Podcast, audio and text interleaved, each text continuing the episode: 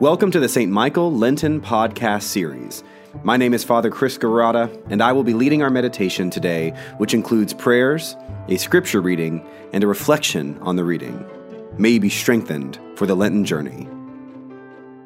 Let the words of my mouth and the meditation of my heart be acceptable in your sight, O Lord, my strength and my Redeemer. Grant to your people, Lord, grace to withstand the temptations of the world, the flesh, and the devil, and with pure hearts and minds to follow you, the only true God. Through Jesus Christ, your Son, our Lord, who lives and reigns with you in the Holy Spirit, one God, forever and ever. Amen. A reading from the Gospel of Mark. Now, after John was arrested, Jesus came to Galilee, proclaiming the good news of God and saying, The time is fulfilled, the kingdom of God has come near. Repent and believe in the good news. As Jesus passed along the Sea of Galilee, he saw Simon and his brother Andrew casting a net into the sea, for they were fishermen. And Jesus said to them, Follow me, and I will make you fish for people. And immediately they left their nets and followed him. As he went a little farther, he saw James, son of Zebedee, and his brother John, who were in their boat mending the nets. Immediately he called them, and they left their father Zebedee in the boat with the hired men and followed him. They went to Capernaum, and when the Sabbath came, he entered the synagogue and taught. They were astounded at his teaching, for he taught them as one having authority, not as the scribes. Just then there was in the synagogue a man with an unclean spirit, and he cried out, what have you to do with us, Jesus of Nazareth? Have you come to destroy us? I know who you are, the Holy One of God. But Jesus rebuked him, saying, Be silent, and come out of him. And the unclean spirit, convulsing him and crying with a loud voice, came out of him. They were all amazed, and they kept on asking one another, What is this? A new teaching? With authority? He commands even the unclean spirits, and they obey him. At once his fame began to spread throughout the surrounding region of Galilee. The Word of the Lord. Life is full of learning. I'm regularly reminded of just how much we learn in our childhood every time I help my children with their homework. I can remember being in school and learning basic subjects like math. It seemed as though each time I conquered a new bit of math, the math kept going, getting more complicated and more nuanced. With each new skill I acquired, new unknown skills were waiting around the corner. Now, as an adult, I know how little of the highly complex math I use day to day, but I have to admit that there's a level of mathematics I know exists that I simply cannot comprehend.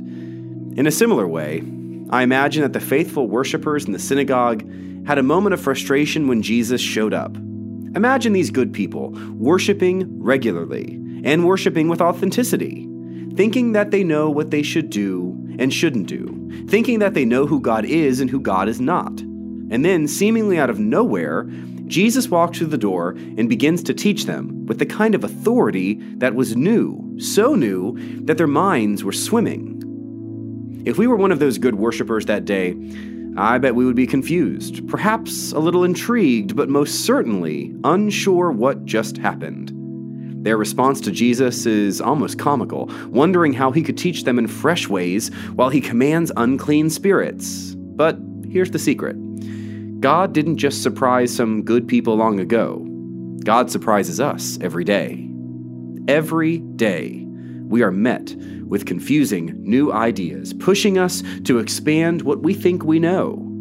Our world seems to grow more complex every day and it would be easy for us to just stop learning, stop experiencing, and plant our flag in a place where we can claim the sure, clear truth for good.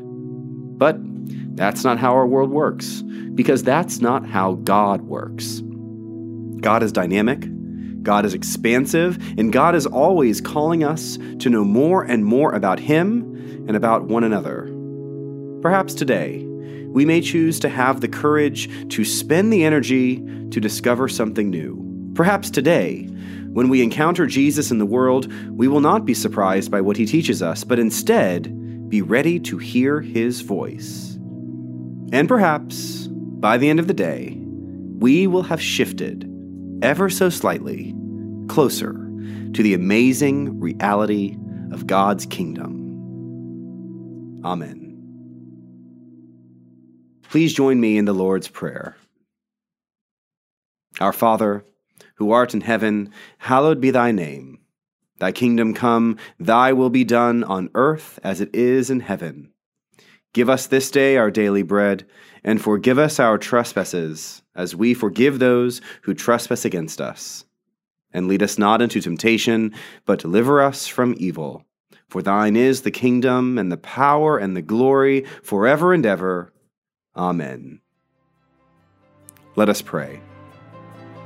O God, the author of peace and lover of concord, to know you is eternal life, and to serve you is perfect freedom.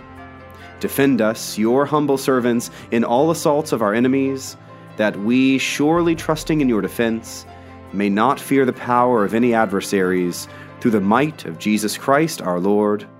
Amen.